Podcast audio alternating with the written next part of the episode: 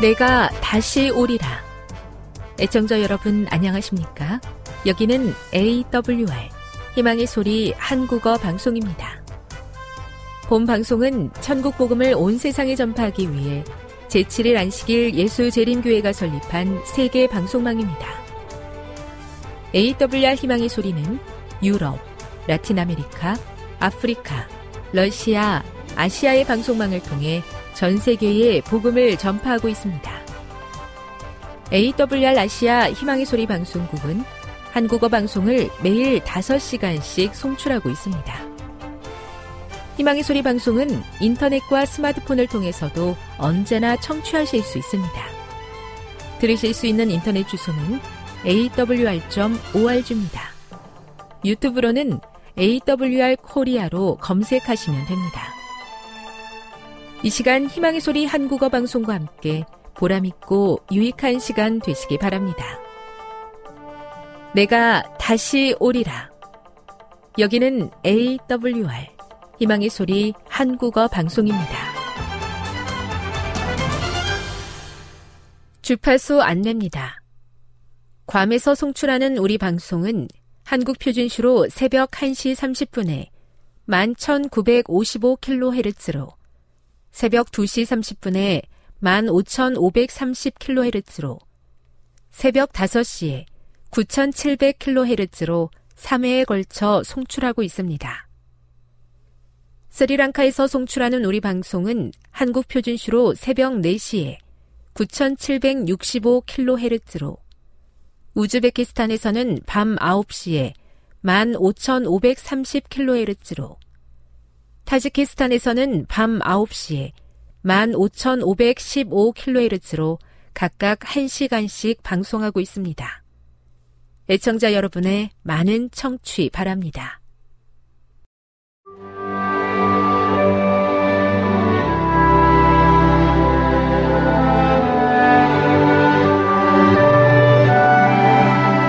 읽어주는 교과 제4과 하나님의 선교에 동참함 10월 28일 안식일의 일몰 시간은 오후 5시 39분입니다. 기억절입니다. 새 계명을 너희에게 주노니 서로 사랑하라. 내가 너희를 사랑한 것 같이 너희도 서로 사랑하라. 너희가 서로 사랑하면 이로써 모든 사람이 너희가 내 제자인 줄 알리라. 요한복음 13장 34, 35절. 아브라함은 처음부터 선교를 위해 하나님께 협력하기를 원했다. 그것은 창세기 18장에서 하나님께서 소돔과 고모라에 일어날 일에 대해 경고하셨을 때 그가 보인 말과 행동을 보면 잘 알 수 있다. 주 여호와께서는 자기의 비밀을 그 종 선지자들에게 보이지 아니하시고는 결코 행하심이 없으시리라. 아모스 3장 7절. 소돔과 고모라에서는 그 중 선지자 아브라함에게 될 일을 보여주셨다. 아브라함은 한낮의 더위 가운데 쉬던 중에 세 명의 나그네를 보았다. 아브라함은 그의 손님들을 피곤한 새 행인들로만 보았으나 그 가운데 그가 경배해야 할 죄 없는 분이 계시다는 사실은 전혀 생각하지 못하였다. 그럼에도 아브라함은 이내 하나님의 선교에 개인적으로 동참하게 되었다.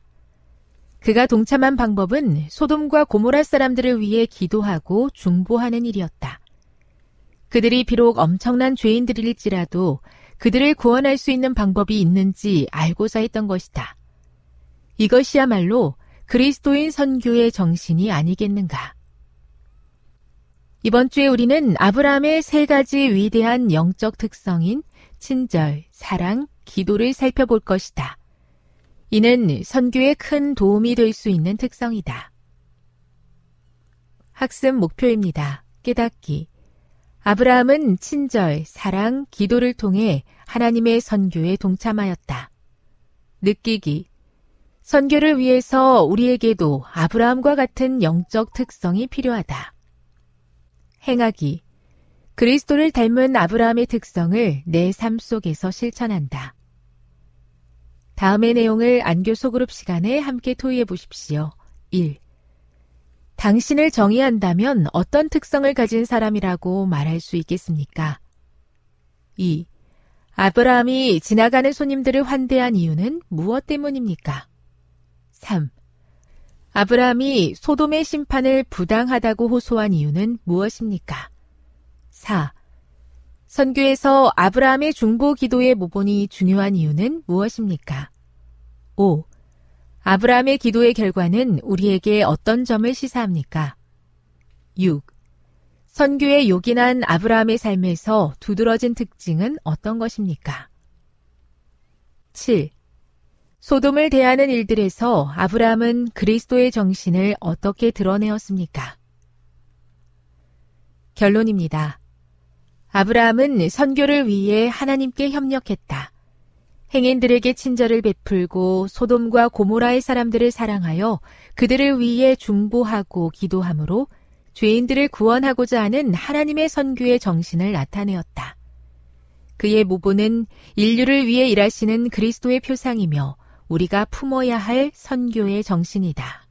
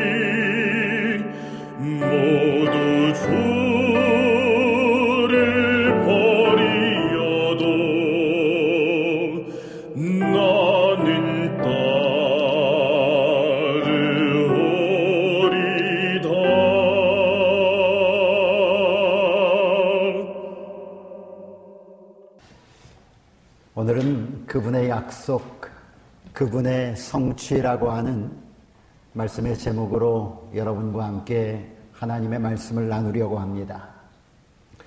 말씀을 나누기 전에 여러분에게 새해 인사를 먼저 드립니다. 새해 하나님의 특별하신 은혜가 우리 모든 성도들 위해 함께 하시기를 간절히 바랍니다. 특별히 전국에 계신 우리 성도 여러분, 하나님의 다음이 없는 은혜가 이 한 해 동안 우리 모든 성도들 위해 풍성히 임하시기를 주님의 이름으로 기도합니다. 쉽지 않은 2022년이었습니다. 그럼에도 불구하고 하나님께서 동일한 은혜로 우리 모두를 보호하셨습니다. 그리고 우리에게 또 다른 은혜의 시간인 2023년을 허락하신 것은 하나님의 은혜라 하지 않을 수 없습니다. 이 복된 새해를 맞이하신 우리 모든 성도들, 올해는 하나님께 더욱더 가까이 나가고 그의 오심을 준비하는 우리 모든 삶이 되기를 간절히 바랍니다. 우리 예수님께서 오늘 여러분을 초청하고 환영합니다. 오늘 주님 앞으로 나오는 여러분 모두를 그분께서는 따뜻하게 안아주십니다. 오늘 여러분의 모든 무거운 짐이나 여러분의 모든 소원이나 간구를 가지고 듣기에 넉넉하신 예수 그리스도 앞으로 나오시기를 주님의 이름으로 축복합니다. 오늘 주제 성경절입니다. 오늘은 마태복음 24장 14절에 기록되어 있는 말씀을 중심으로 말씀을 드리려고 합니다. 이 천국 복음이 모든 민족에게 증언되기 위하여 온 세상에 전파되리니 그제야 끝이 오리라. 그제야 끝이 오리라. 끝이라고 하는 단어는 우리를 설레게 합니다.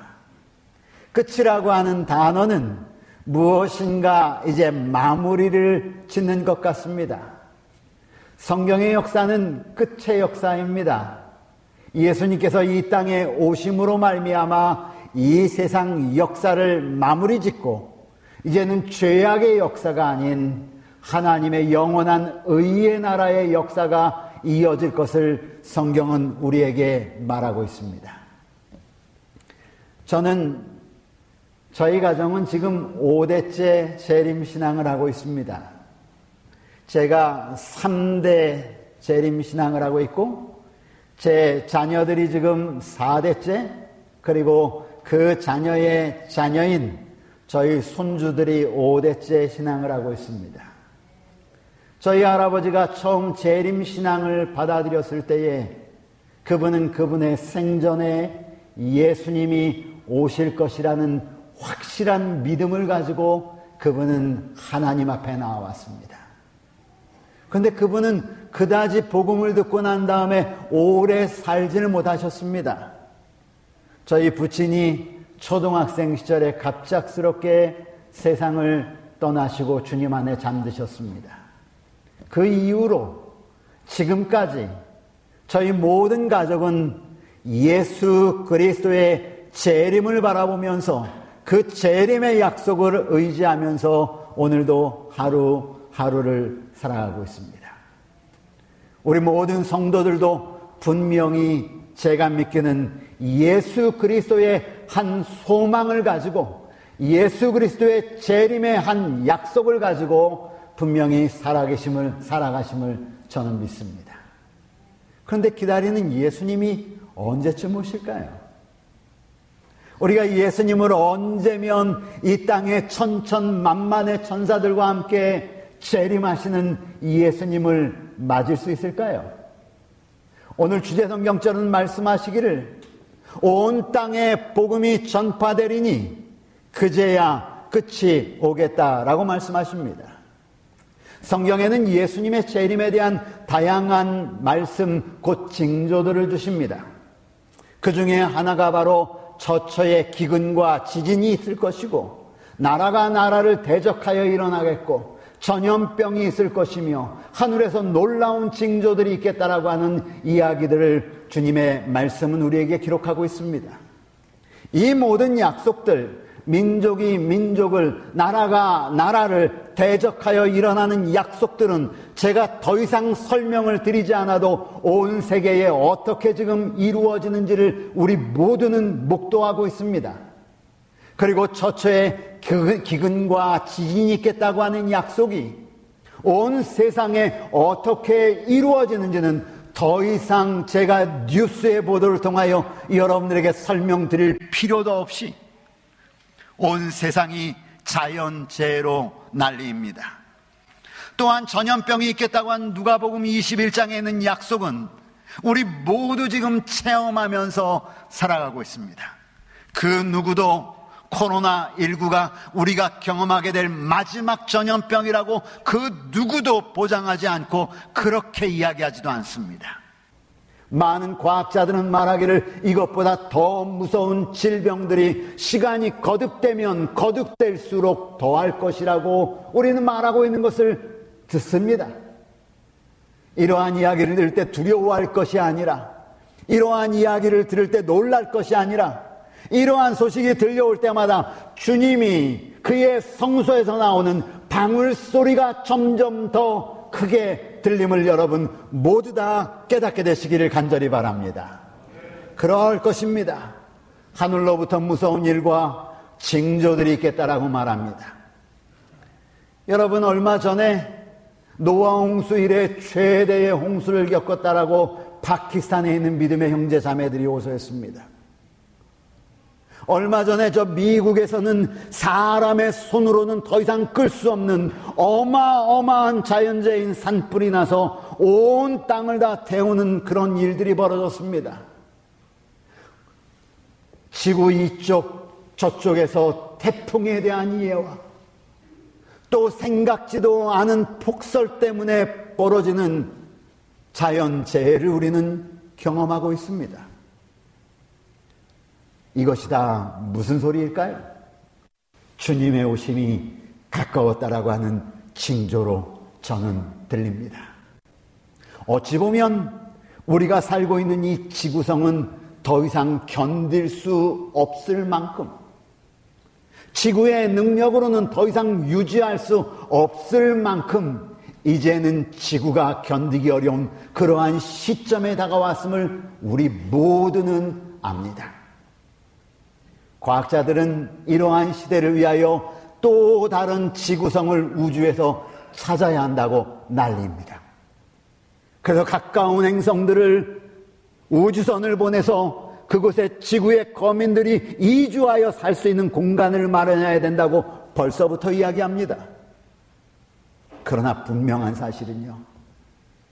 이 지구가 보여지는 이러한 천연과 이러한 자연계의 놀라운 역사들은 그저 벌어지는 것이 아니라 우리 주님께서 말씀하신 말씀의 약속에 따라서 움직인다는 사실을 사랑하는 성도들이여 믿음의 눈으로 믿음의 귀로 믿음의 눈으로 바라보시기를 주님의 이름으로 축복합니다.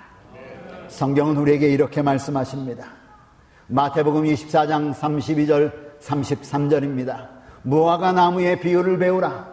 그 가지가 연하여지고 그 잎사귀를 내면 여름이 가까운 줄로 아나니 이와 같이 너희도 이 모든 일을 보거든 인자가 가까이 곧 문 앞에 이른 줄 알라. 아멘.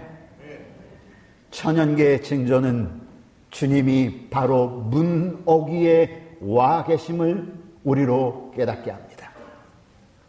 그런데요, 이런 천연계의 징조는 다 완성이 되었는데, 우리의 마음을 조금 부담스럽게 하는 하나의 말씀이 있습니다. 그 말씀이 바로 오늘 우리가 읽었던 주제 성경절의 말씀입니다. 온 세상에 복음이 전파되리니 그제야 끝이 오리라. 천연계의 징조는 주님이 계속, 계속, 계속 이루어 가십니다. 그런데 온 세상 복음 전파의 이 놀라운 성경의 예언은 아직 우리가 바라보기에 천연계의 징조만큼 가깝게 우리에게 다가오지 않습니다. 예수님께서 열두 제자를 불러 모으셨습니다. 그리고 마지막 만찬을 나누시는 자리에서 그분께서 그의 제자들에게 특별한 사명을 위임하십니다. 그러므로 너희는 가서 모든 민족을 제자로 삼아 아버지와 아들과 성령의 이름으로 침례를 베풀고 내가 너희에게 분부한 모든 것을 가르쳐 지키게 하라. 여러분, 예수님의 제자들이 12명이었습니다. 예수님은 곧 십자가에 달려 돌아가실 지경입니다. 그런데 12명 밖에 안 되는 이 소수의 무리에게 예수님은 세상 복음 전파라고 하는 어마어마한 사명을 맡기십니다. 이 사명을 맡길 때 예수님의 제자들이 어떤 마음이 들었을까요? 예수님, 우리가요? 우리 12명이요? 온 세상 복음 전도를요? 아이 예수님 말도 안 되죠. 우리가 어떻게 그 일을 할 수 있을까요? 아마 분명히 이 예수님의 제자들은 세상 복음 전파라고 하는 그 놀라운 하나님의 위임에 위축되었을지도 모르겠습니다. 사도행적 29쪽은 그 당시의 모습을 이렇게 묘사하고 있습니다. 복음전도 사명은 그리스도 왕국의 대선교 현장이다. 그리스도께서는 그의 제자들에게 이 사업이 쉬울 것이라고 말씀하지 않으셨다. 12명에게 세상 복음 전파의 사역이 쉽지 않을 것을 예수님은 아셨습니다. 그들의 능력으로 갈릴리의 어부로서 그들이 온 세상에 나아가 언어적인 장애를 가지고 있는 그들이 그러한 놀라운 사역을 감당하기에는 턱없이 부족함을 주님은 알고 계셨습니다. 그런데요, 그 밑에. 그러나 그들은 홀로 싸우도록 버려둔 바 되지 않을 것이었다. 계속된 말씀을 보면 이런 말씀이 있습니다. 그분은 그들에게 다음과 같이 명하였다. 모든 나라에 가라. 사람이 사는 세상 끝까지 가라.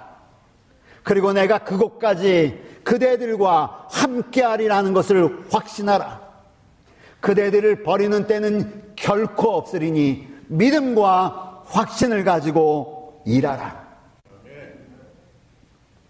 예수님이 이렇게 엄청난 사명을 주시면서 너희들이 가서 일하라고 하셨을까요? 너희들이 알아서 하라고 하셨을까요? 예수님이 그렇게 복음 사명에 대하여 무책임한 분이신가요? 예수님이 그 힘없고 연약한 열두 제자들에게만 그 어부들에게만 그 위대한 세계복음 사명을 맡기고 예수님이 하늘로 올라가셨을까요? 성경은 그렇게 말하고 있지 않습니다. 누가복음 24장 47절과 49절은 그들이 세계 복음화를 위하여 예수님께서 준비해 놓으신 놀라운 선물에 대하여 말씀하고 있습니다. 또 그의 이름으로 죄사함을 받게 하는 회개가 예루살렘으로부터 시작하여 모든 민족에게 모든 족속에게 전파될 것이 기록되었으니 그 다음 말씀이요. 볼지어다. 내가 내 아버지께서 약속하신 것을 너희에게 보내리니 너희는 위로부터 능력으로 입혀질 때까지 이성에 머물라. 세계 복음 사명을 맡기시면서 그분은 그 복음 사명을 이룰 수 있는 약속도 허락하십니다. 그 약속은 열두 명의 연약한 어부들의 능력으로 맞춰지는 것이라고 말하고 있지 않습니다. 그 하나님의 약속과 성취는 인간의 지혜나 인간의 재정이나 인간의 노력이나 인간의 능력으로 이루어지는 것이 전혀 아니라고 그분은 분명히 말씀하십니다. 그분은 제자들에게 말씀하시기를 너에게 받은 세계 사명을 이루기 위해서는 하나님께서 약속하신 그 약속을 통하여 너에게 주어진 사명을 이룰 것이라고 말씀하시면서 그것을 받기까지 기다리라고 말씀하십니다. 사도행적 30쪽은 이렇게 말합니다. 눈에 보이는 그리스도의 임재는 제자들이 떠나, 제자들에게서 떠나고 있었으나 예수님은 제자들로부터 떠나서 하늘로 승천하고 있었으나 이 말입니다. 새로운 능력이 그들에게 부여될 것이었다. 성령이 그들에게 충만히 임하여 그 사업을 위해 그들을 인치실 것이었다. 그들은 그리스도의 명령에 순종하여 예루살렘에서 아버지께서 하신 약속, 즉 성령의 부어주심을 기다렸다. 예수님이 제자들에게 주셨던 사명은 세계 복음 사명이었습니다. 온 땅 끝까지 이르러 주의 복음을 전파하라는 사명이었습니다. 그런데 그것은 예수님이 너희 열두 제자들의 너희들의 능력으로 마칠 것이 아니라 내가 하늘로부터 부어줄 성령의 능력으로 마칠 것이라고 예수님께서는 말씀하십니다. 그리고 그 성령을 받기 위하여 기다리라고 말합니다. 성령을 받기 위하여 준비하라고 말합니다. 성령을 받기 위하여 너희 자신을 하나님께 드리라고 말합니다. 그리하면 너희가 아니라 성령께서 지구 역사 사업을 마치실 것이라고 말씀하시는 것입니다. 이 준비의 날들은 깊이 마음을 살피는 날들이었다. 자기 자신을 살피는 날입니다. 겸비하고 회개하는 날들이었습니다. 그들이 한 것은 자신을 살피고 기도하고 말씀으로 성령 하나님의 능력이 인쳐주시기를 기다렸습니다. 저희를 영원 구원의 사업에 적합하게 해줄 거룩한 열정을 달라고 죽게 부르짖었습니다. 그들은 영원권에 대한 부담에 눌려 있었다. 그들은 복음이 이 세상에 전파되어야 될 것을 깨닫고 그들은 복음이 이 세상에 전파되어야 할 것을 깨닫고 그리스도께서 약속하신 성령을 간구하였다. 오늘 우리는 세계에서 일어나는 예수님의 께서 허락하시는 천연계의 징조들을 봅니다. 그리고 또 다른 하나의 약속. 땅 끝까지 복음이 전해져야 그 뒤에야 끝이 오겠다고 말씀하셨던 그 약속이 이루어짐을 기다리며 소망합니다. 그런데 그것은요. 이 말씀처럼 그들은 복음이 이 세상에 전파해야 할 것을 깨닫고 그리스도께서 약속하신 성령을 간구하였다. 이들이 성령을 간구할 때 어떤 결과가 임했습니까? 그들이 다 성령의 충만함을 받고 성령의 말하게 하심을 따라 다른 언어로 말하기 시작합니다. 하나님께서 준비시키는 것입니다. 시대 소망은 이렇게 말합니다. 성령의 선물을 통하여 제자들은 놀라운 능력을 받을 것이다. 방언들을 말할 능력을 받게 될 것이다. 성령의 부어주심을 받으며 그들의 언어는 자국어나 혹은 외국어를 막론하고 낱말과 억양이 순수하고 단순하고 정확하게 되었다. 사도행적 39조 이렇게 말합니다. 성령께서는 그들 홀로는 일생 동안에도 이룰 수 없었을 일을 그들을 위해 해 주셨다. 누가 해 주셨다고요? 열두 제자들이 한 일이 아닙니다. 누가 한 것입니까? 헌신한 주의 백성들이 한 일이 아닙니다. 누가 한 일입니까? 성령께서는 그들 홀로는 일생 동안에도 이룰 수 없었던 일들을 주의 백성들을 위하여 복음 전파를 마치게 하시는 것입니다. 아멘. 널리 해외까지 복음의 진리를 그래서 선포할 수 있었다. 사도행전은 이렇게 성령 충만함을 받은 성도들의 천도 행전을 기록합니다. 8장 4절 그 흩어진 사람들이 두루 다니며 복음의 말씀을 전하기 시작합니다. 사도행전 1장 8절 오직 성령이 너희에게 임하시면 너희가 권능을 받고 예루살렘과 온 유대와 사마리아와 땅 끝까지 이르러 내 증인이 되겠다고 하신 이 약속에 따라 주의 백성들이 예루살렘에서 아시아로 아시아에서 유럽으로 유럽에서 전 세계로 다니면서 주의 말씀을 전합니다. 사도행전 28장 31절은 말합니다. 바울이 하나님의 나라를 전파하며 주 예수 그리스도에 관한 모든 것을 담대하게 그리고 거침없이 가르치로다. 사랑하는 성도 여러분, 오늘 우리에게 동일한 사명을 주님은 주십니다. 그러므로 너희는 가서 모든 민족을 제자로 삼아 아버지와 아들과 성령의 이름으로 침례를 주고 내가 너희에게 분부한 모든 것을 가르쳐 지키게 하라는 이 사명은 마지막 만찬에서 예수 그리스도께서 제자들에게만 주신 사명이 아님을 기억하게 되시기를 주님의 이름으로 축복합니다. 이 사명은 오늘 예수 그리스도의 재림을 사모하는 모든 자들에게 주어진 하나님의 말씀이고 하나님의 사명입니다. 증언의 말씀 우리에게 이렇게 말합니다. 이 사명은 그리스도께서 다락방에서 열두 제자들과 같이 모이셨을 때에 그들에게 하신 말씀이지만 이제 그 말씀은 더 많은 사람들에게 주어질 것이다. 즉, 모든 백성과 모든 민족과 모든 계층의 사람들이 받아들일 수 있는 믿음을 선포할 사명을 주셨다.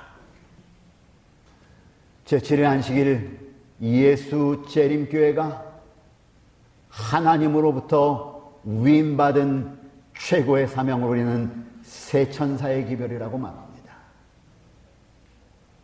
제7일 안식일 예수 재림교회의 삶과 세천사의 삶의 기별은 뗄래야 뗄 수 없습니다. 우리 믿음의 노독들의 생애가 바로 세 천사의 기별의 삶이었습니다. 우리 목사님들의 삶의 자세가 바로 세 천사의 기별과 연관된 삶들이었습니다. 세 천사의 기별은 우리에게 분명히 우리가 가져야 될 존재 이유에 대하여 이렇게 말합니다.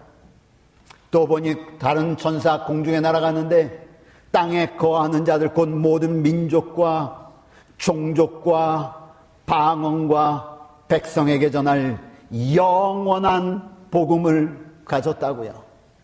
누가요?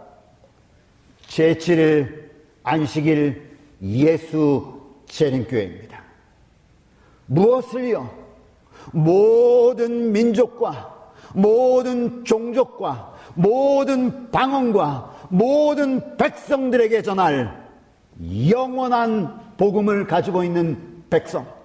다시 말해서 예수님이 다락방에서 열두 제자들에게 위임한 동일한 사명을 받은 백성이라고 자부하는 사람들이 제7일 안식일 예수 재림 교회입니다. 그들이 전할 기별은 심판의 시간이 이르렀다는 것입니다. 여기서 말하는 심판은 예수 그리스도의 재림을 말합니다. 여기서 말하는 심판은 예수님이 다시 오시는 그 시간을 말합니다. 우리가 모든 민족과 모든 종족과 모든 백성과 모든 사람들에게 전해야 될 기별이 있다면 예수께서 다시 오신다라고 하는 기별입니다. 그 기별이 우리에게 위임되어 있습니다. 제7일 안실 예수재림교회 사명을 대충에는 이렇게 정리했습니다. 우리의 사명은 모든 성도들을 예수님의 사랑을 전하는 증인으로 살아가는 제자들이 되도록 양성하며 새 천사의 영원한 복음을 모든 사람에게 전함으로 곧 오실 예수 그리스도의 재림을 준비하게 하는 것이다. 곧 오실 예수 그리스도의 재림을 준비하게 하는 것이다. 이것이 우리가 존재하는 이유입니다. 이제 모든 징조들은 맞춰졌습니다. 단 하나요. 온 세상에 복음이 전파되리니 그제야 끝이 오리라. 제가 한 데이터를 여러분들에게 보여드리려고 합니다. 세계 재림교회 교인 수입니다. 현재 세계 우리 제7안식일 예수재림교회는 약 2,200만 명 정도 됩니다. 기독교 중에서는 가장 큰 교회입니다. 인구수는 전 세계 인구가 약 80만 명 정도 된다고 합니다. 이 전체 인구를 우리 제7일 안식일 예수재림 교인들의 숫자로 나누면 한 사람이 363명에게 복음을 전하면 복음은 끝난다고 하는 것입니다. 아멘입니까? 그렇게 하시겠습니까? 우리가 365일 동안 매일 한 사람에게 주의 복음을 전한다면 우리는 복음 사명을 마칠 수 있을 것입니다. 그런데 기억하십시오. 그것은 우리가 하는 것이 아니라 초대기회에 그러했듯이 성령께서 우리를 위하여 이루실 일들입니다. 또 다른 하나입니다. 그런데 조금 실망스러운 게 있습니다. 한 해에 전 세계 인구가 약 7,200만 명씩 증가한답니다. 7,200만 명. 대한민국 숫자보다 훨씬 많은 인원이 1년에 늘어납니다. 요 뒤에 130만 명이라는 숫자는 한 해의 재림교회의 재림기별을 받아들이고 주님 안에서 침례받는 숫자가 전 세계적으로 130만 명이 증가합니다. 그러면 시간이 지나면 지날수록 폭이 좁아질까요? 넓어질까요? 어떻게 온 땅에 복음 증거를 마칠 수 있을까요? 성경은 여러 나라와 족속과 민족과 방언이라고 하는 language, 언어를 사용하는 사람들에게 복음을 전하도록 말합니다. 전 세계 7,111개의 언어를 사용하는 집단들이 있습니다. 근데 제7안식일 예수 재림교회에 세 천사의 기별이 전하여진 방언 수는 496개입니다. 여전히 약 6천여 개의 방언들에게 복음을 전해야 할 사명이 우리에게 있는 것이죠. 이러한 시점에서 세계 복음화의 사명을 어떻게 마칠 수 있을까요? 기도의 제목입니다. 그러나 기억하십시오. 제자들에게 약속하신 위로부터 능력으로 입혀질 때까지 너희는 머물라. 위로부터 능력이 입혀질 때까지 너희는 머물라. 복음 사명은 초대교회가 이루었던 동일한 방법으로 맞춰질 것을 우리는 믿습니다. 대쟁투 611종은 이런 말씀을 기록해 놓으셨습니다.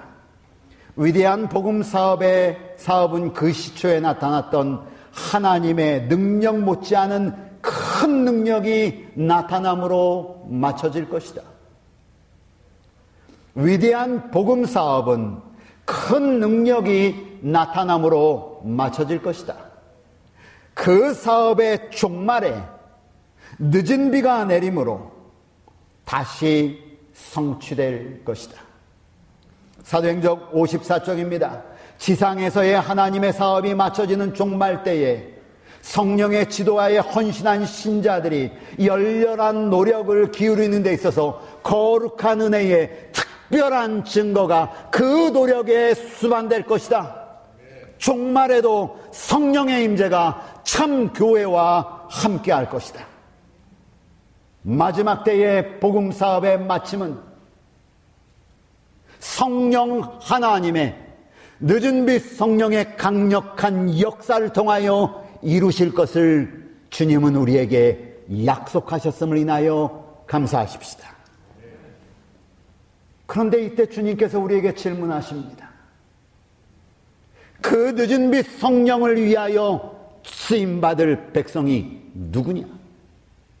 그 복음 사업을 마치기 위하여 성령 하나님의 임재 가운데 쓰여질 백성이 누구냐? 다락방에서 120명의 사도들이 모여 기도와 말씀과 자복으로 자신을 하나님께 드렸던 것처럼 이 세상 역사의 마지막에 복음 사업을 마치게 하여 쓰임을 받을 백성이 누구냐? 내가 누구를 보내며 누가 나를 위하여 가겠느냐? 증언, 교회 증언 6권 29쪽은 말합니다. 우리의 구원은 전진, 계속 전진이다. 지경 너머의 지역을 위한 우리의 부담은 결코 내려놓을 수 없다. 여전히 복음을 듣지 못한 지경 너머의 어둠 가운데 있는 백성들이 있습니다. 그들에 대한 복음의 부담을 우리는 결코 내려놓을 수 없는 것입니다.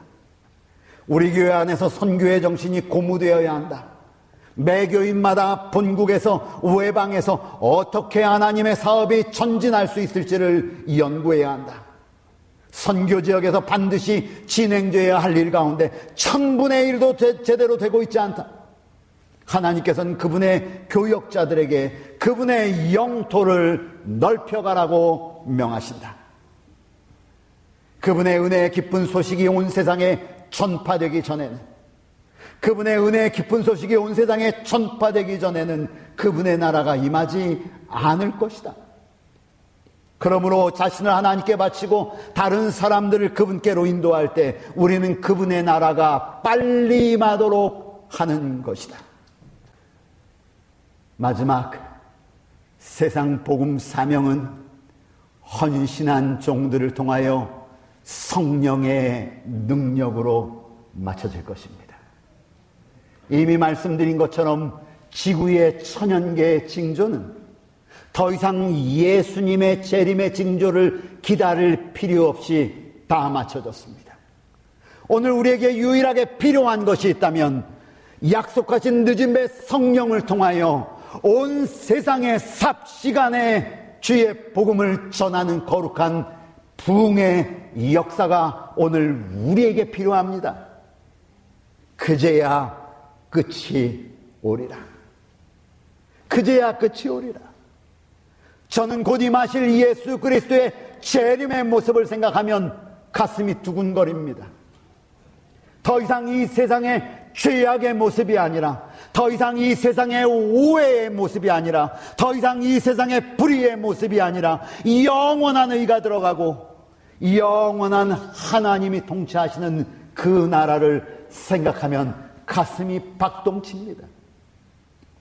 내가 누구를 보내며 누가 나를 위하여 갈고 지금으로부터 100여 년 전 조선 땅은 어둠의 땅이었습니다. 복음에 대하여 빛이 없던 땅이었습니다. 가난하고 배우지 못하고 힘들고 어렵고 폐쇄된 그런 절망의 땅이었습니다. 그런데요, 이 대한민국이 하나님의 복음이 전파된 기독교 나라로 인정함을 받았습니다. 무엇이 그런 변화를 만들었습니까? 삼육대학의 오야봉 근처에 가면 세 분의 비가 있습니다. 한 분은 사홍태 선교사, 샤펜버그라고 하는 선교사입니다. 한 분은 스미스 선교사, 그리고 한 분은 이재명 목사님입니다. 이분들은 자신이 살고 있는 평안한 땅, 자신의 가족들이 있는 그 땅, 평안하고 안전한 땅에 머무는 것이 아니라 주의 복음을 들고 불모지에 낯선 어려운 땅에 복음을 들고 온 주의 종들입니다. 이 가운데 샤펜버그라고 하는 최초의 대한민국 우리 조선 땅에 도착한 이어 선교사가 있었습니다. 당시 나이 23살. 당시 나이 23살. 그는 35세에 자신의 생명을 조선 땅에 묻습니다. 오직 하나의 이유요.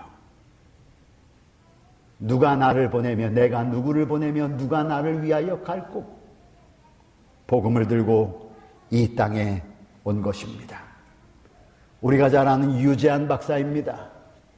그는 이 땅에 오면서 그의 전기에는 이렇게 기록합니다. 나는 한국 땅에 구경 삼아 온 사람이 아닙니다. 나는 한국에 나의 뼈를 물을 각오로 온 사람입니다. 이런 복음을 지고 나르는 믿음의 선배들의 역사로 인하여 복음은 오늘 우리에게까지 이르러 왔습니다. 마포에 가면 양화진이라는 곳이 있습니다. 거기에는 수많은 묘비들이 있고 이 묘비들의 주인은 조선 땅에서 복음을 전하다가 잠든 선교사들의 묘비입니다. 이 묘비 가운데 저희 교인은 아니지만 캔드릭이라고 하는 어린 24살에 이 땅에 와서 그는 9개월 만에 주님 안에 잠듭니다. 그가 마지막으로 그의 부모님께 보낸 편지입니다. 아버지, 어머니, 어쩌면 이 편지가 마지막일 수도 있을 것 같습니다. 제가 이곳에 오기 전 뒤뜰에 심었던 한 알의 씨앗으로 이제 내년이면 온 동네가 꽃으로 가득하겠지요. 그리고 또 다른 씨앗을 만들어내겠지요. 저는 이곳에 작은 씨앗이 되기로 결심했습니다.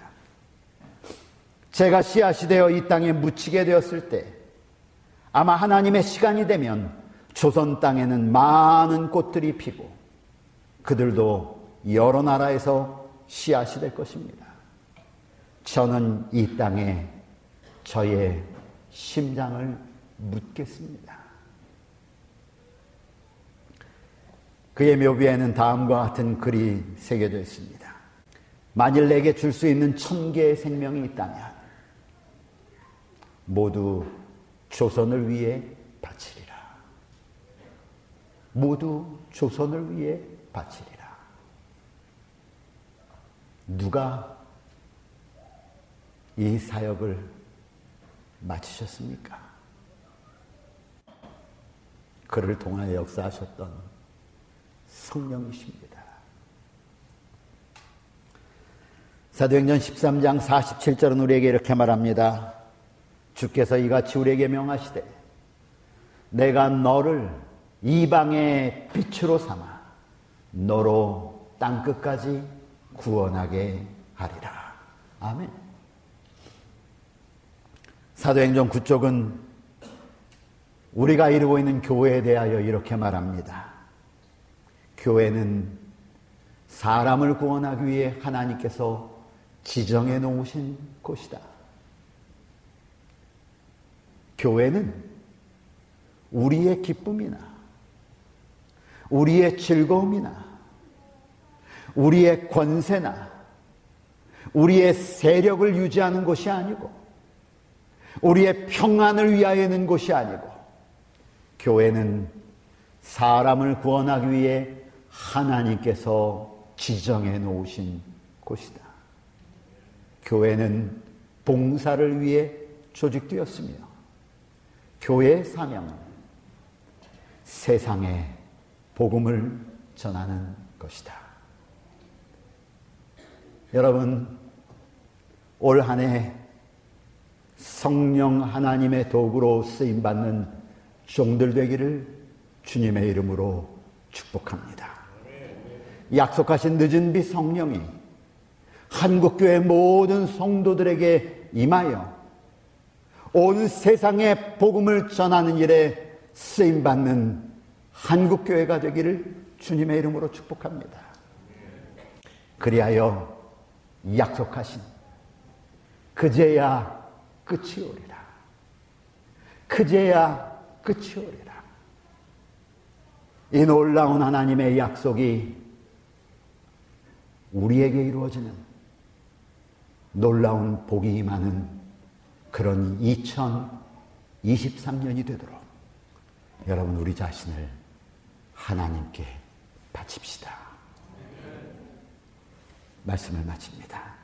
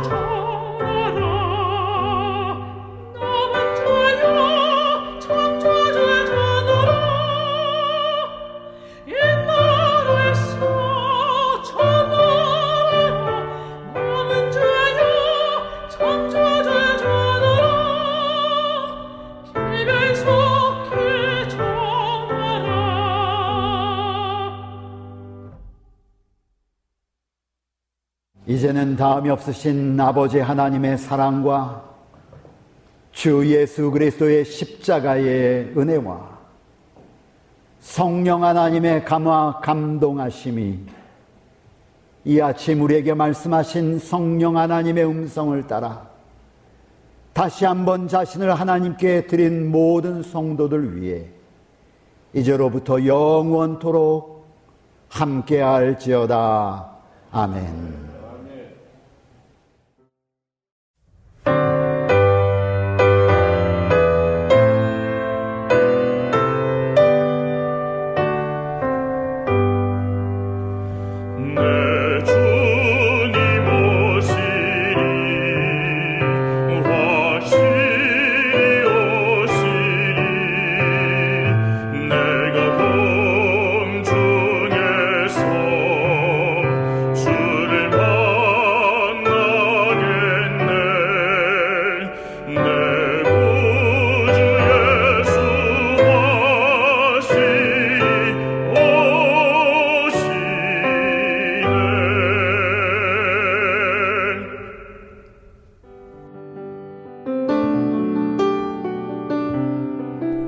시간 되셨습니까? 지금까지 여러분께서는 AWR 희망의 소리 한국어 방송을 청취하셨습니다.